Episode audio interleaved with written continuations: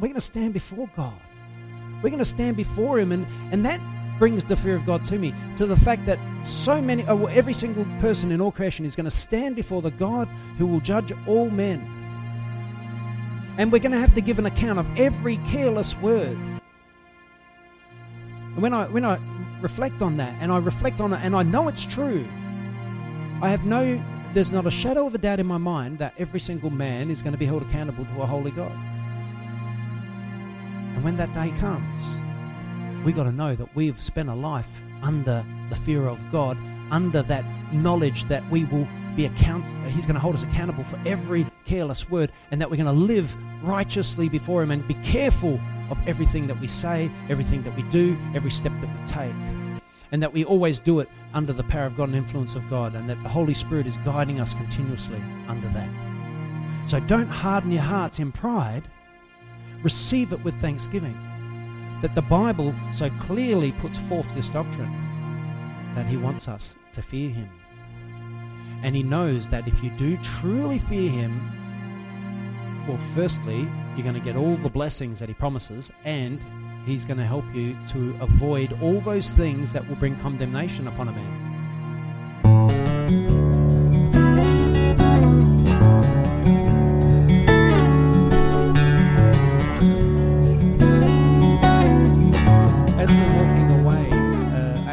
Was walking away after I, um, uh, Anthony and I walked off, and there was like a, was it a gay pride thing going on? And that sort of broke our hearts as we saw it, and we were walking past it. And look, these are people that just following the modern culture, and it's all acceptable, right? They're doing the right thing according to modern culture, aren't they? So in their heart of hearts, they are feeling like this is right you know, I believe for this. Equality is good and all this sort of thing. And they're, you know, they're passionate about it. But I, I know what God thinks about it. And uh, so I walked away, and Anthony felt the same. It's just, you know, at the moment, it, it looks like, it, it seems like we're just about fighting a losing battle to win souls into the kingdom. It feels like that. And we, we were reflecting on how, you know, we stopped one or two people and we've got those one or two people, but hundreds are walking past as we're focusing on them. And then if you think citywide in Adelaide, you know, there's thousands of people walking around, and that's just Adelaide itself. And if you go into the shopping centres, there's thousands. And it's so, the harvest is so great, isn't it? And we're just, we, we're spending one day in the week for one hour, and we're just out there and we're just talking to a couple of people, three or four, five, six maybe.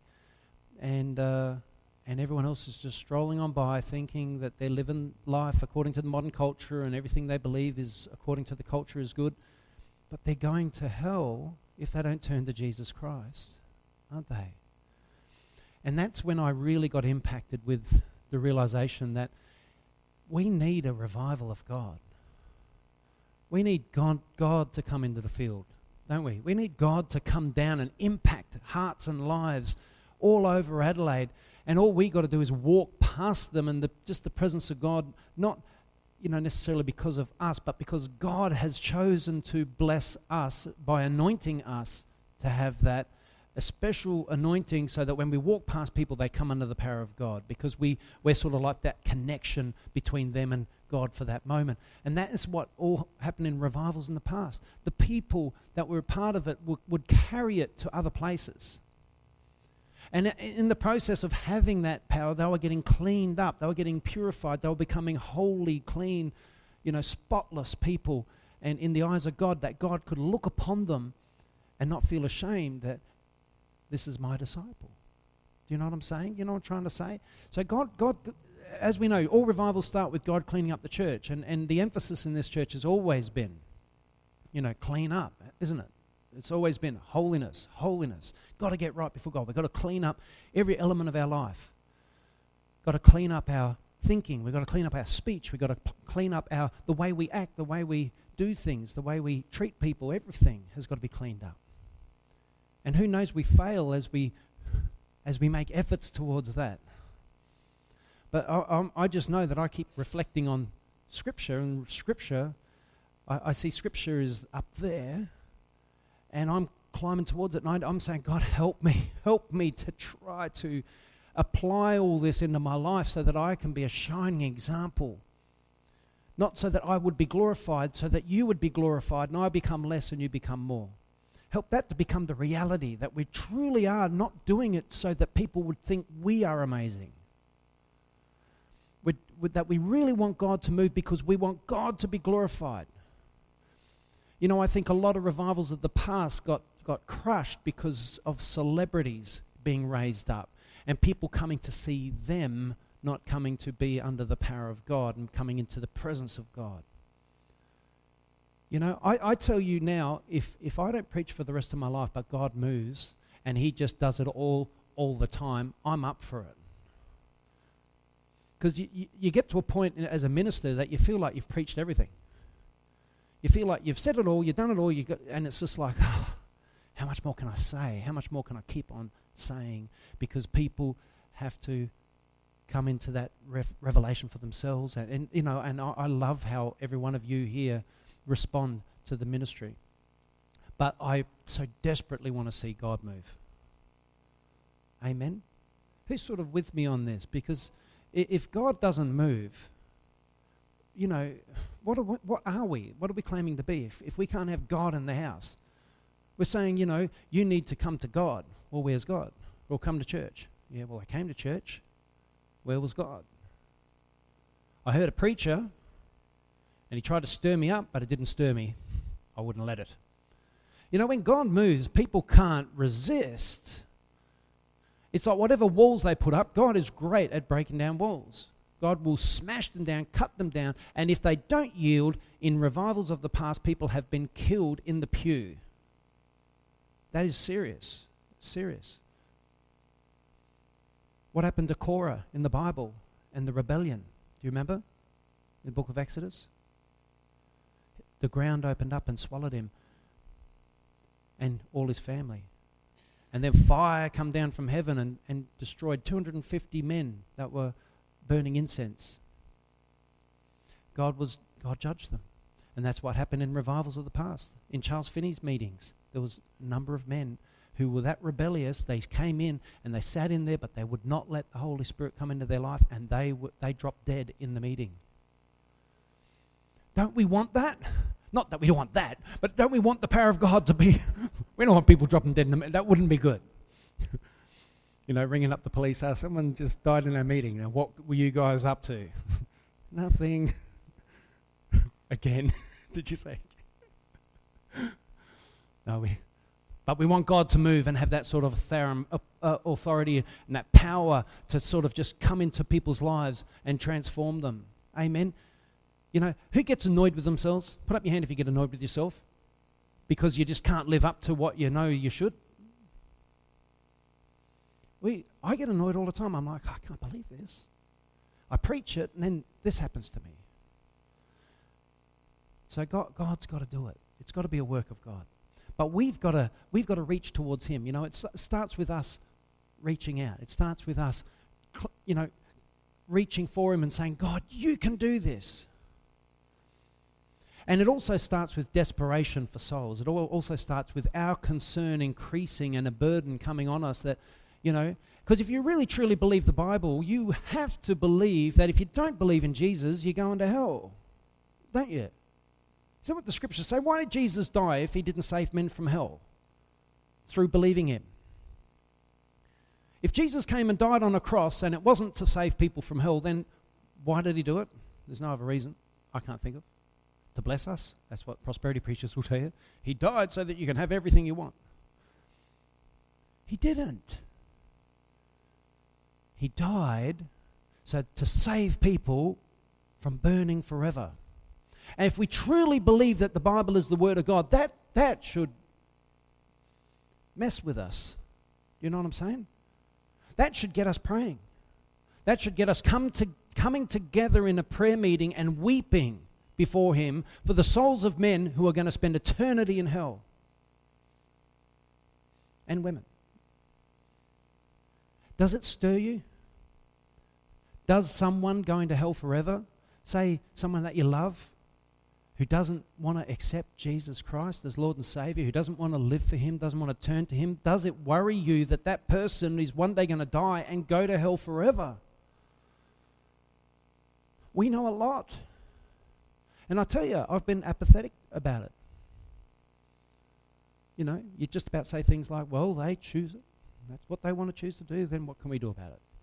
But God wants us to be broken about it. God wants it to stir us so deeply that we pray. Amen. God wants us to be stirred so deeply that you that you guys start bugging me. I want a prayer meeting every day of the week, which would be hard to do at the moment. But if revival comes, who's going to resist the Spirit? It should stir us that we pray and we pray and we speak to them and we pray and we speak to them and we keep on doing that until we start to see them come into the kingdom. You know, I don't think it's going to, the, the reality of this is not going to hit us fully until we actually see them in hell. You think of someone who you love so dearly. Think of the closest person to your heart, and if they don't, and they don't, that someone that doesn't believe in Jesus, and then you imagine that person in hell burning, screaming, f- and forever and ever and ever and ever and ever and ever, and knowing that they will never ever get out. They're just going to scream and burn in pain forever. It's just going to go on and on and on and on and on, and you have to watch it. And you're not burning. And that person's yelling out to you, Why didn't you tell me? Why didn't you pray for me? Why didn't you dedicate an hour a day just to pray for me?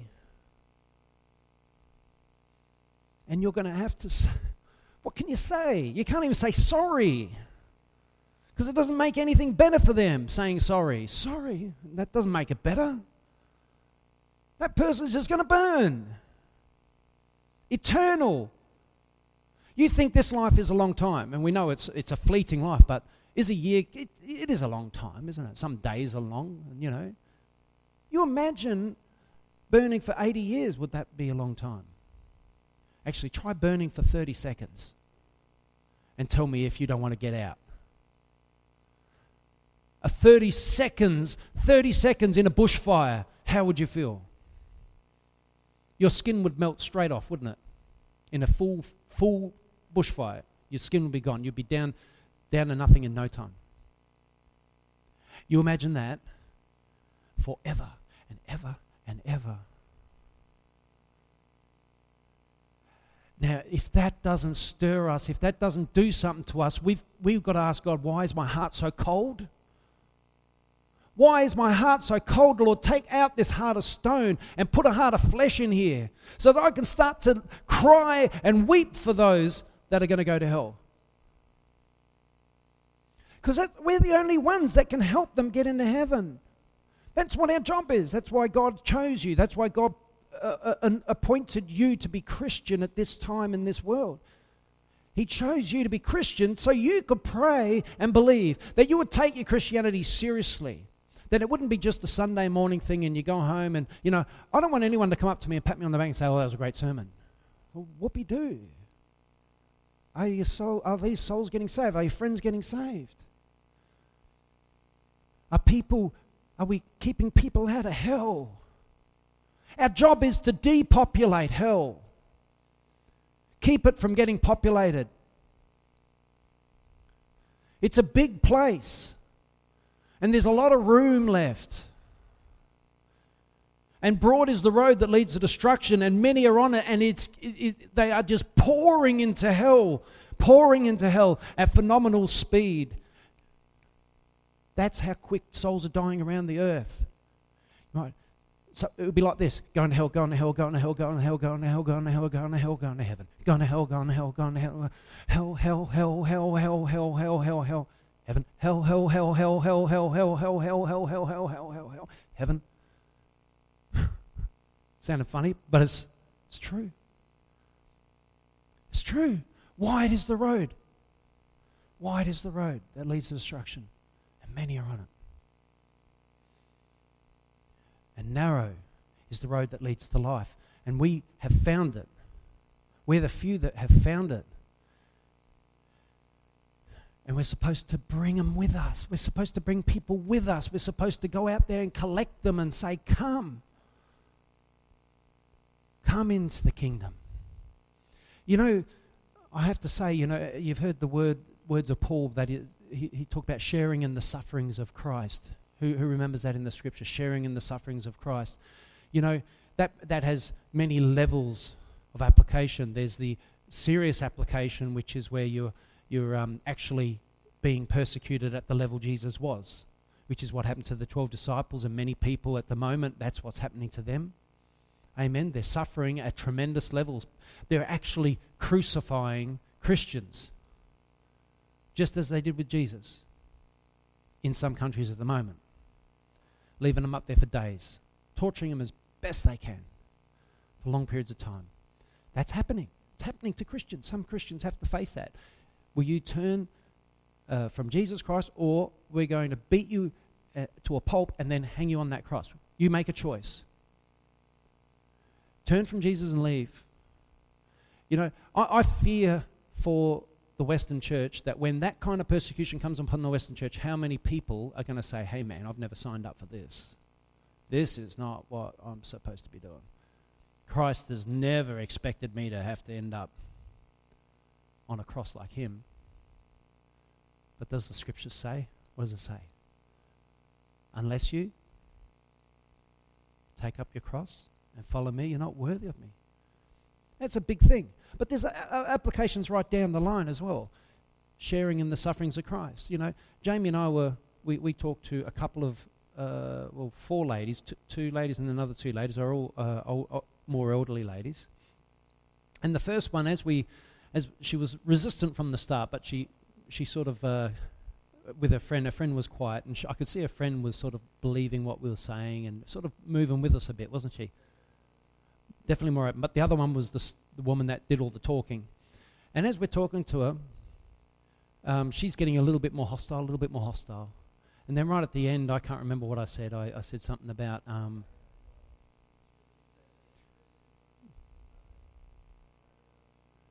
yeah, she thought Christianity, that, that's really what it means, just being good. And therefore, all religions are alike in that. And I said, well, Christianity, what's the name mean? It means Christ, it's about Christ.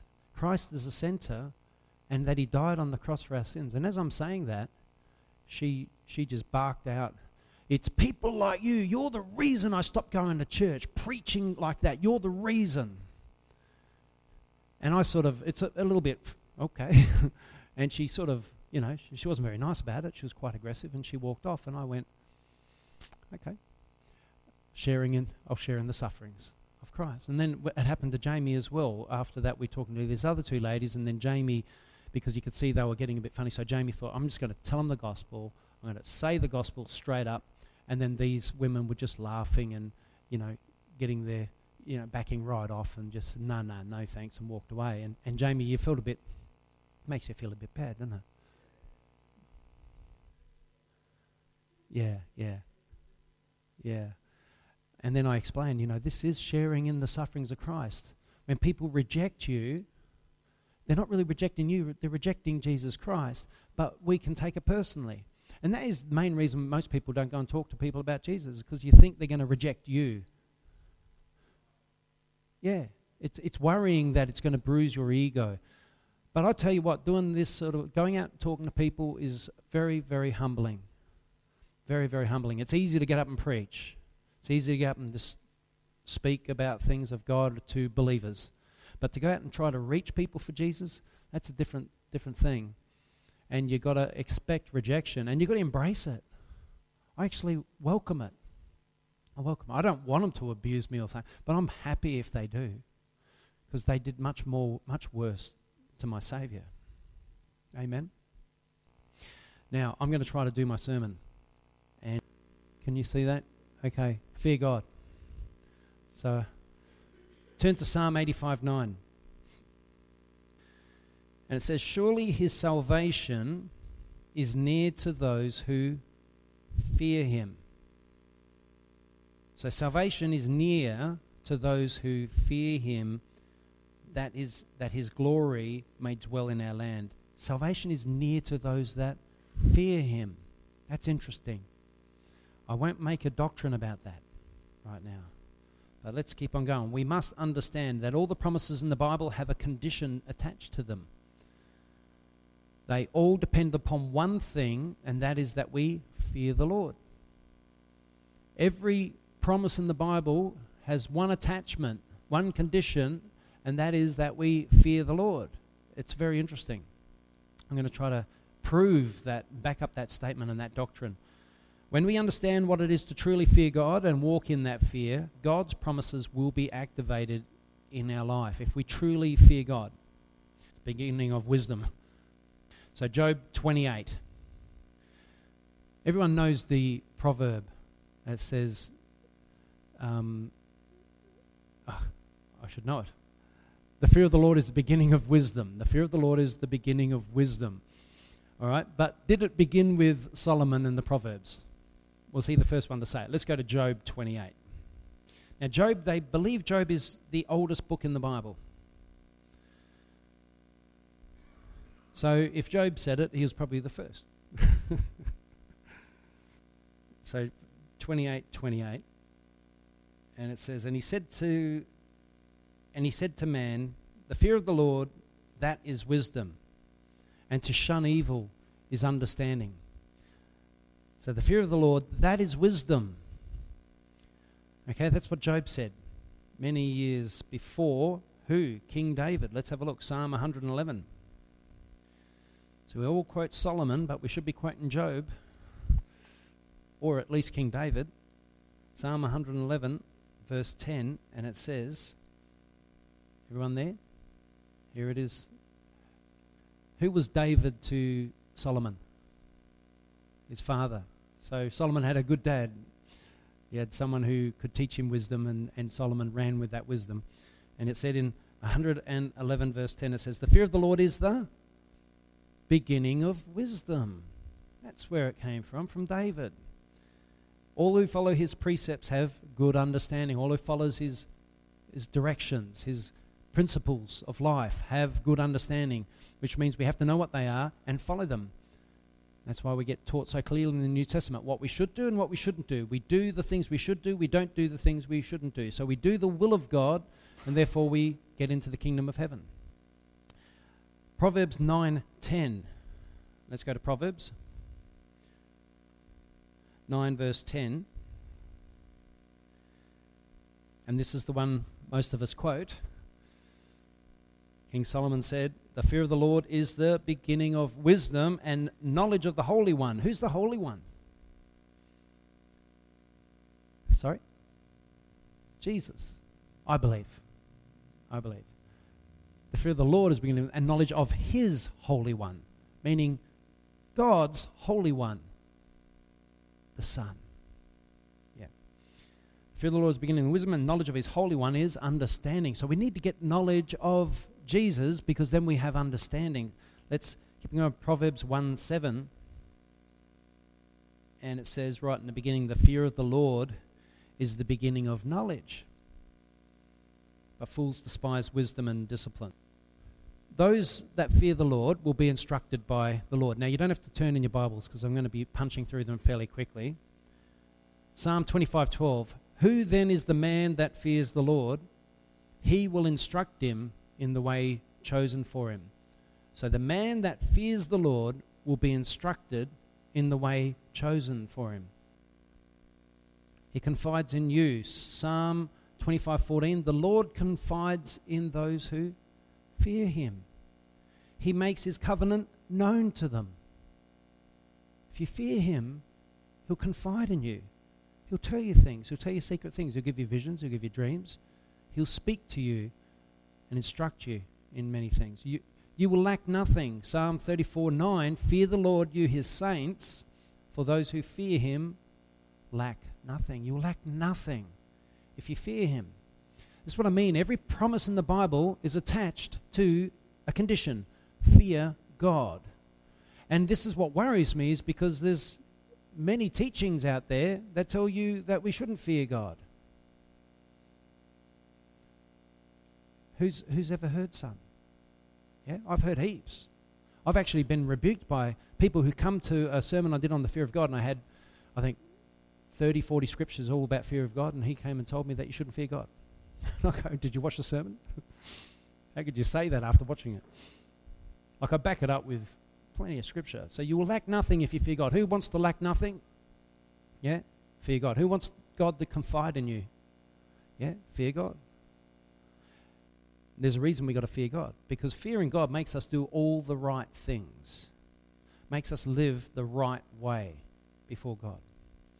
Stores up good things. Psalm 31:19. How great is your goodness which you have stored up for those who fear you. Good things are stored up for those who fear him, which you bestow in the sight of men on those who take refuge in you. Protection. Psalm 33, 18 to 19. But the eyes of the Lord are on those who fear him, on those whose hope is in his unfailing love, to deliver them from death and keep them alive in famine. So his eyes are on those that fear him. I mean, he will look after you. Angelic protection, Psalm 34 7. The angel of the Lord encamps around those who fear him. You fear God, he'll put up protection around you just by fearing Him. And He delivers them. He loves and forgives. Psalm 103, 11 to 12. For as high as the heavens are above the earth, so great is His love for those who fear Him. As far as the east is from the west, so far as He removed our transgressions from us. He provides food. Psalm 111, verse 5. He provides food for those who fear Him. Who's getting this? Who's getting it? Are we, are we meant to fear God? Do we, do we truly fear God? We've got to ask that question. Do we truly fear God? And I, I want to find out what it is truly to fear God. And it's going to tell us some in, interesting things about what the fear of God will do to us. Love for future generations. Psalm 103, verse 17 to 18. But from everlasting to everlasting, the Lord's love is with those who fear him, and his righteousness with their children's children.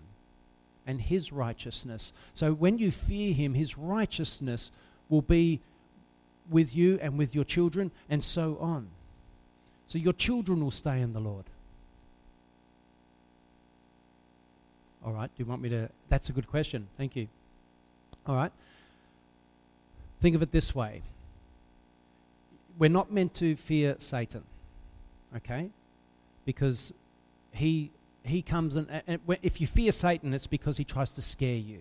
He tries to um, put the fear of Satan into you by, you know, how vicious he is, you know, by the way he looks and, and so on. But we're meant to fear God in a way like we fear our. If you just say you you grew up with a really good parent, a really good dad, right? I had a really good dad. He looked after me, and as long as I did right, I was fine. But if I did wrong, I used to know about it, right? But he wouldn't belt me unnecessarily, he wouldn't smack me unnecessarily. He would just smack me when I transgressed the law of the family, in a sense. I feared him, but yet I could sit on his lap every night and give him a kiss goodnight. Do you know what I'm saying? So that's why he calls himself a father because we should fear him like a, a father, like someone that you respect greatly, but also he has a wrath. He's a God of wrath. He'll keep you, if you truly fear him, he'll keep you from sin. If you truly fear God, he'll keep you from sinning. He'll, he'll keep you from going the wrong direction because you know by stepping out of his will that he will discipline us and he will we will come under a kind of wrath and it says that you know God would have to hate us not to discipline us. And that's why he does it, because he wants us to get right before him. Because you know what? If God didn't discipline us, we'd just go off on our merry way and do our own thing, and we'd do wrong, wrong, wrong, wrong, and we would never get conviction, and we wouldn't have any reason to have conviction, because if we don't fear God, why would we get conviction? It's like a, a father who doesn't care what you do. You know, you go out at night, he doesn't care. You're taking drugs in, the, in, in your back shed, he doesn't care. He just lets you do it. He actually sits down and does it with you. You know, that, that's not a, a, good father, but our father has a righteous standard, doesn't he? He has a righteous standard that we've got to live by. So we've got to fear him. Another way of thinking about it is like this um, the Niagara Falls. Who remembers my um, example? Well, it's not mine, it's actually Joe Schimmel that used it. That you go to the Niagara Falls, and here's this incredible sight, this the most massive, you know, a waterfall of water, one of the most massive in the world, and it's just like this volume thing. And you're standing behind this fence, and provided you stand behind that fence, you can gaze upon the beauty of the Niagara Falls. It's amazing thing to behold. But you don't want to get on the wrong side of the falls. You don't want to jump the fence, that barricade that protects you, and jump down in there. Because the next thing you know, you're going to get crushed and dashed upon the rocks, aren't you? So the falls have a wrath, but it's beautiful if you're on the right side of the falls. You can gaze upon it. You know what I'm saying? Yeah. So God does the Bible say that God has a wrath? Yeah. He's actually going to pour out his wrath on the planet against all the ungodly. So God has a wrath. He's a God of love, but he's like a good parent. He's actually the best parent. He'll only pour out his wrath on his children and just enough to get them back to where they should be so that you can get back on his lap and embrace him. Amen. Who, who sees what I'm talking about? Yeah.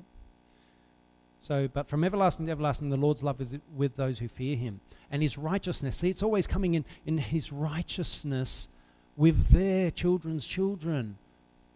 So if you fear him, you'll live in righteousness with those who keep his covenant and remember to obey his precepts. Who's writing down all these scriptures as I'm going through them? You have been? Good, good. Make sure you get them down and, and go through and highlight them in your Bible. Prosperous descendants, Psalm 112, verse 1 to 3. Praise the Lord. Blessed is the man who fears the Lord, who finds great delight in his commands. His children will be mighty in the land the generation of the upright will be blessed. Wealth and riches are in his house, and his righteousness endures forever. Again, his righteousness. And fruitful. Psalm 128, verse 1 to 4. Blessed are all those who fear the Lord, who walk in his ways. You will eat the fruit of your labor. Blessings and prosperity will be yours. So if you really truly want to be prosperous, you know, and we do, we, I don't think any of us wants to not be prosperous. We want to have good things. We want to, you know, have a meal every day for our for ourselves and for our kids, or a few meals a day. So you want to be prosperous.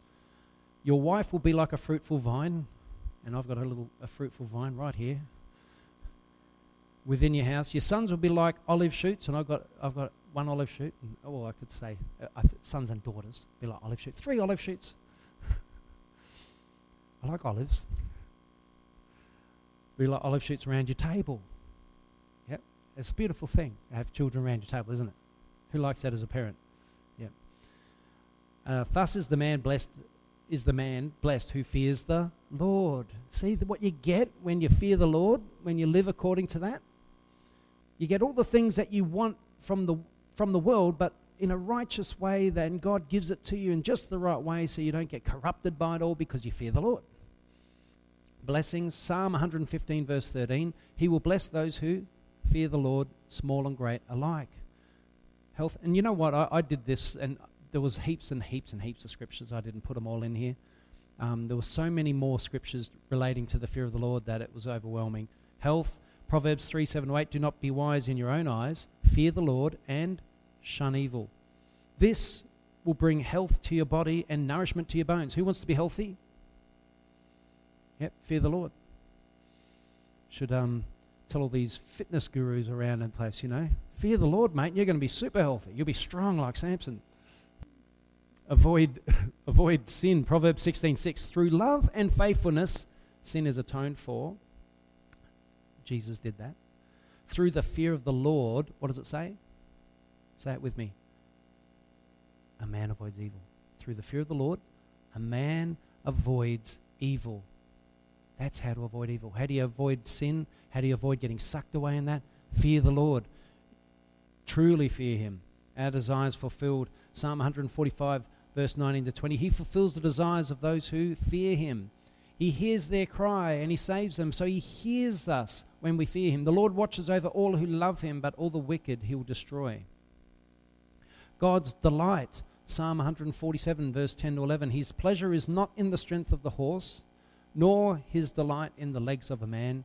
The Lord delights in those who fear him, who put their hope in his unfailing love. That's who he delights in.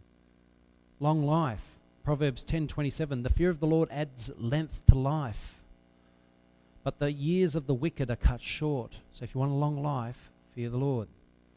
Upright life. Proverbs 14:2. He, he whose walk is upright fears the Lord, but he whose ways are devious despises him. So, in a sense, if you do get indulged in, if you indulge yourself in sin, it's like you despise the Lord.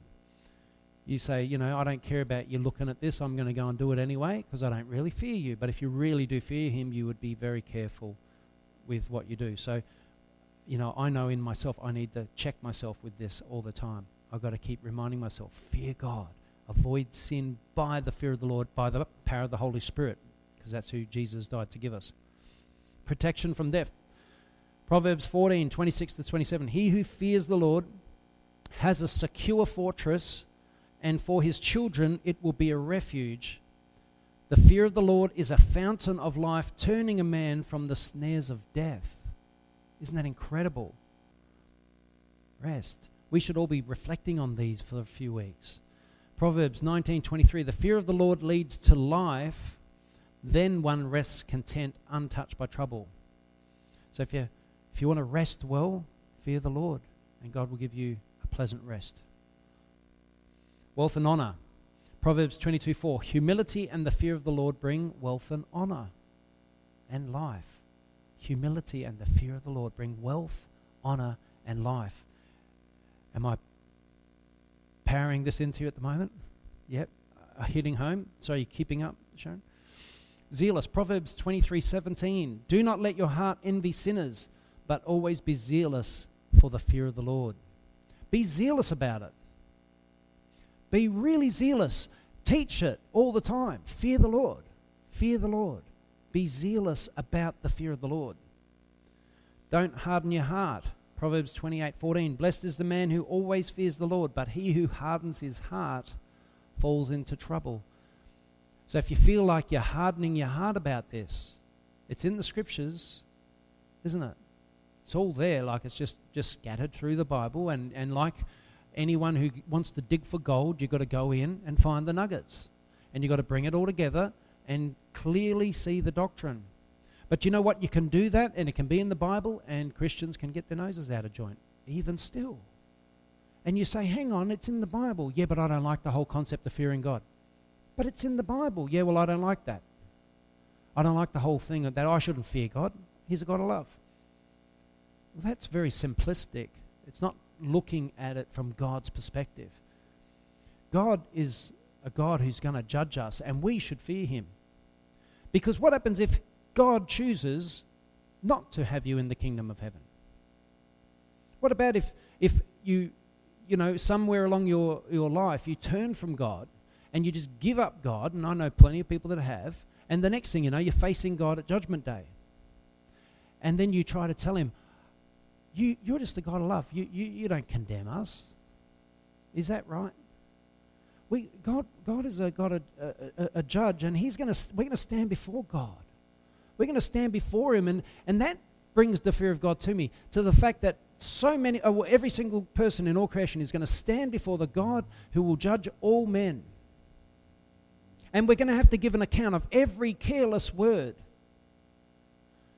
and when I, when I reflect on that, and I reflect on it, and I know it's true, I have no, there's not a shadow of a doubt in my mind that every single man is going to be held accountable to a holy God. And when that day comes, we got to know that we've spent a life under the fear of God, under that knowledge that we will be account he's going to hold us accountable for every careless word and that we're going to live righteously before him and be careful of everything that we say, everything that we do, every step that we take. And that we always do it under the power of God and influence of God, and that the Holy Spirit is guiding us continuously under that. So don't harden your hearts in pride, receive it with thanksgiving. That the Bible so clearly puts forth this doctrine that He wants us to fear Him. And He knows that if you do truly fear Him, well, firstly, you're going to get all the blessings that He promises, and He's going to help you to avoid all those things that will bring condemnation upon a man. There's a, a scripture that talks about that we're all going to be salted with fire.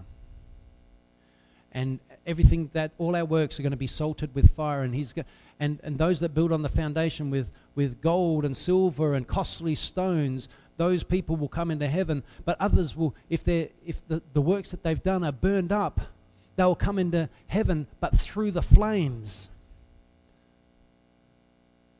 As I heard one minister many years ago say, with their backsides on fire. Yeah, with the. so we've got to wonder what we're doing for God, if we're doing things for God or not, all of that is going to be tested with fire. And that's what I worry about. And what I'm doing for God, all these weekends of preaching, it's all going to be tested with fire.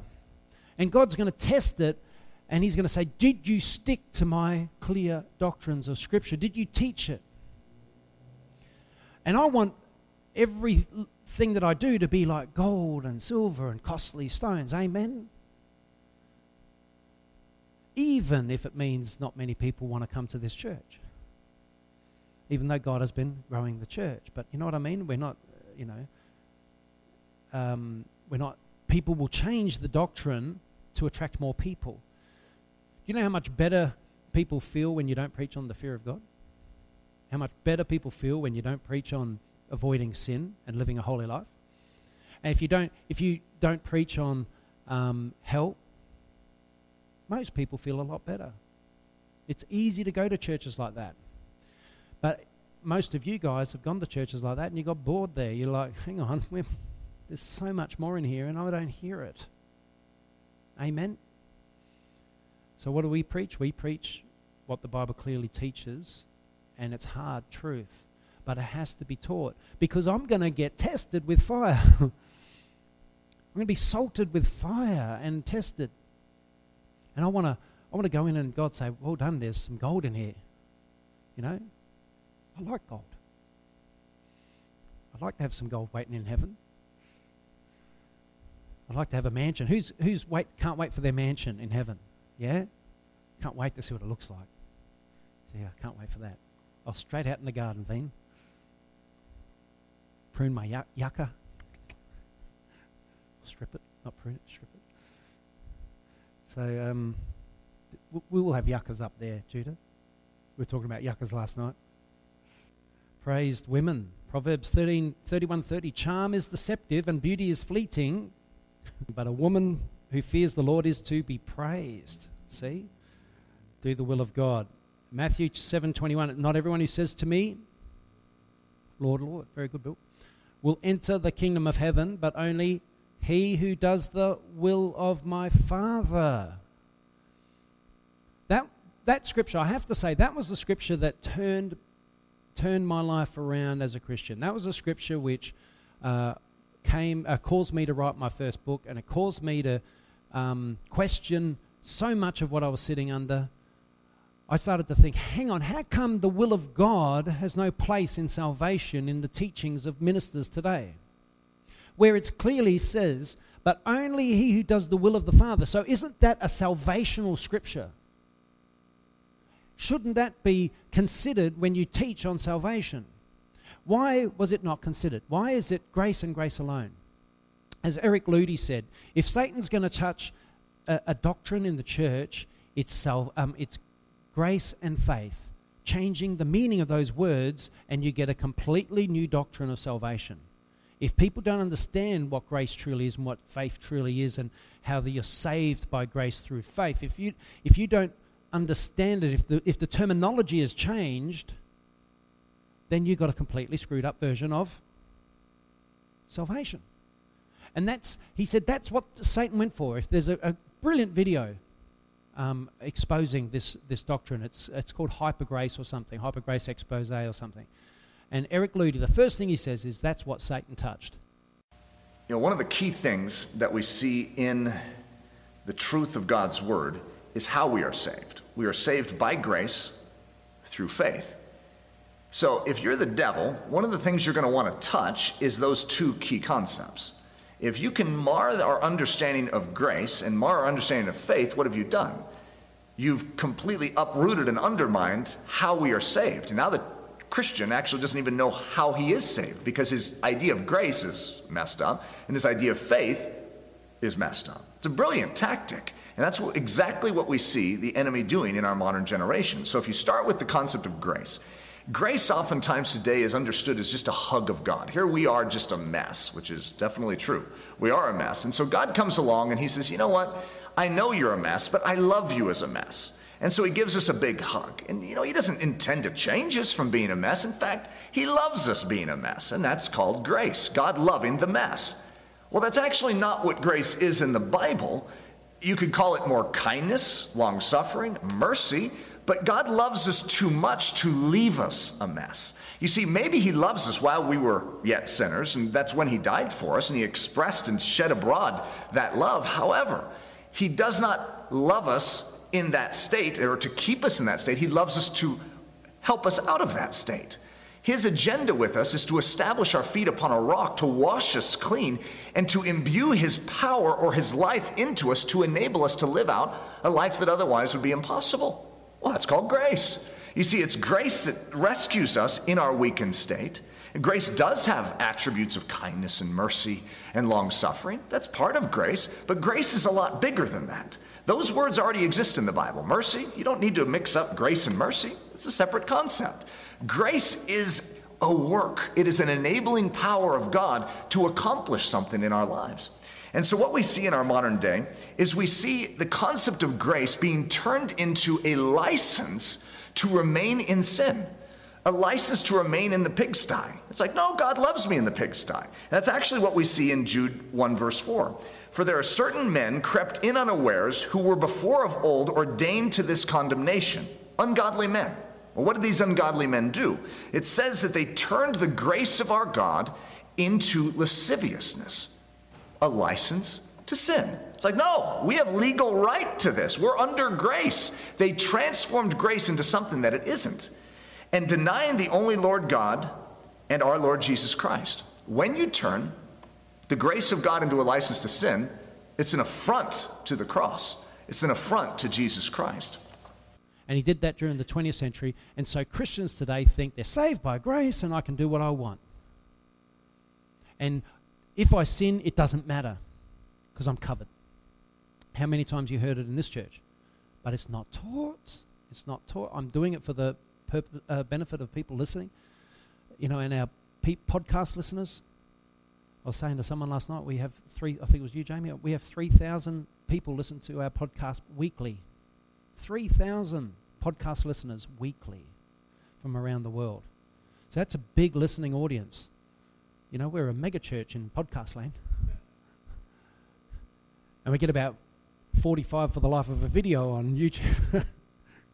Because they won't let us out there in, in YouTube land. They won't let, give us, if someone does a search for a video that our video is, uh, you know, should be brought up, it doesn't get brought up. So something's going on there. Um, years ago, they used to bring us up, so we got thousands of views in the early days. But now we get we get nothing we don't get in the search engines. I even search for titles of my sermons and I have to go into like two or three pages in before I find my sermon. And it's the actual title.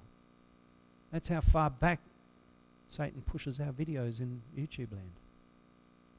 But only he who does the will of my Father who is in heaven. And many are going to say on that day, Lord, Lord, did we not prophesy in your name? And in your name drive out demons and perform many miracles? And then I will tell them plainly, I never knew you. Away from me, evildoers. You don't want to hear that. You don't want to hear that. And, I'm going to I'm going to be finishing on that, but there was one scripture which I, I didn't see in this. Just hold on.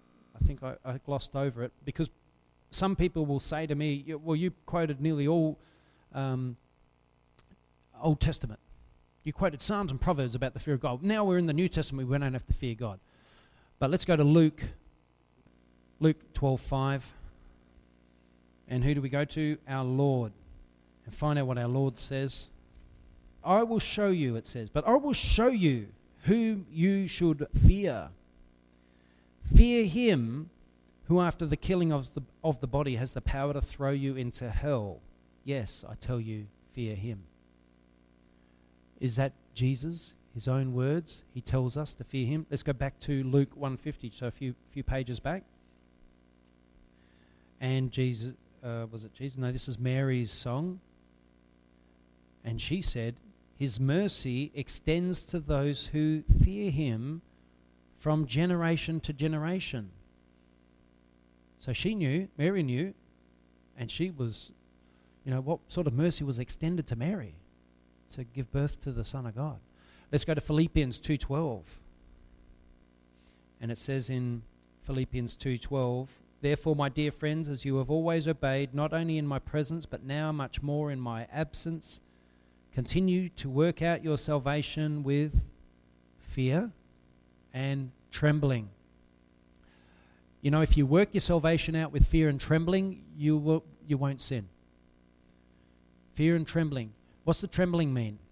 It means that you're very careful what you do. You will tremble if you put your hand on the mouse pad to go to watch, look at something that you shouldn't look at. You'll tremble.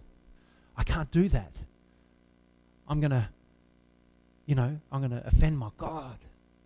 And he'll, I could come under his wrath. That will keep you from doing those things. A word's about to come out of your mouth that shouldn't be coming out of your mouth. And your fear, the fear of God will grip you and you'll tremble and you won't, won't say it. Or a thought will come into your head and you'll kick it out because it'll make you tremble that that thought is in your head. Do you know what I'm saying? And all those things that we know we shouldn't do.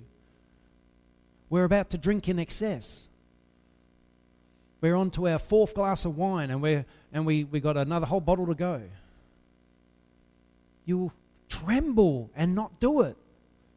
Say, I can't do this. I fear God. I can't become a drunkard. And if you're, if you're dealing with uh, drug addictions, you'll, before you go to stick a needle in your arm or before you go to smoke some marijuana or something like that, you will fear God and you will tremble and you will put it down. And even if you know you're going to have four days of withdrawals as a result, you'll say, I'd rather go through that su- pain and suffering than offend my holy God and come under his wrath. Amen. Fear and trembling. Work out. Work it out with fear and trembling before a holy, holy, holy, a thrice holy God who's so pure that we won't realize. You could be the most holy man on earth. Just say you Paul. Just say Paul was the most holy man on earth. When he stands before God, when he stood before God after he moved on, he would have still felt filthy. He you, if you can imagine the purity with which God is. And we've got to stand before Him. Amen. God told me today, really hit this home. Has, has, have I hit it home? You've had enough? All right, so let's pray. Thank you, God. Lord, I thank you for this time now, and I thank you for these uh, beautiful people listening to this message here, Lord. And uh, I just pray that, Lord, that uh, what was said today, we, will be able to apply it into our life. That, Lord, we can take this home with us, that we can be affected by it, that it can change us, it can transform us, and turn us into the people that, that you want us to be and that we so much and so desperately want to be. Help us, Lord, to be uh, come under the fear of God and live under the fear of God. As you said, Lord Jesus, you told us who we should fear and we should fear God, who after the killing of the body has the power to throw us into hell, that we should fear him. And help us, Lord, to really understand what it is to work out our salvation with fear and trembling. How to be very careful how we live our life so that we can be holy before you, Lord. We don't want to get to heaven and find out that we've walked a wayward life. So, Lord, I just pray for uh, your blessing upon every single person here, that you would uh, work in each and every one of our lives and help us to uh, come clean before you, to be washed in your precious blood, to be purified and made holy, and help us to stay holy, stay clean. As Leonard Ravenhill said, uh, the miracle is that God would take a man out of the world and make him holy, and then put him back in the world and keep him holy.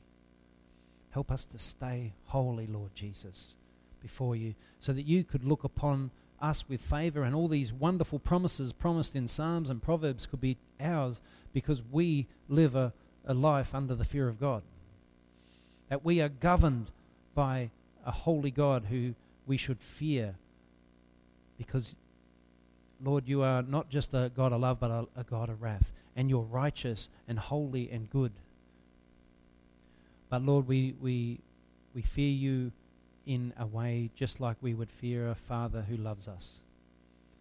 Only if we do wrong, it would keep us from doing that. So, Lord, we just pray for your blessing now, and that every word is, that has been spoken today we could apply into our life, and that we could be transformed and changed as a result, and uh, help this church just go move forward and uh, get closer and closer to you. Help us to pray as we should and live the life that we should uh, as we live it out, Lord, in this world.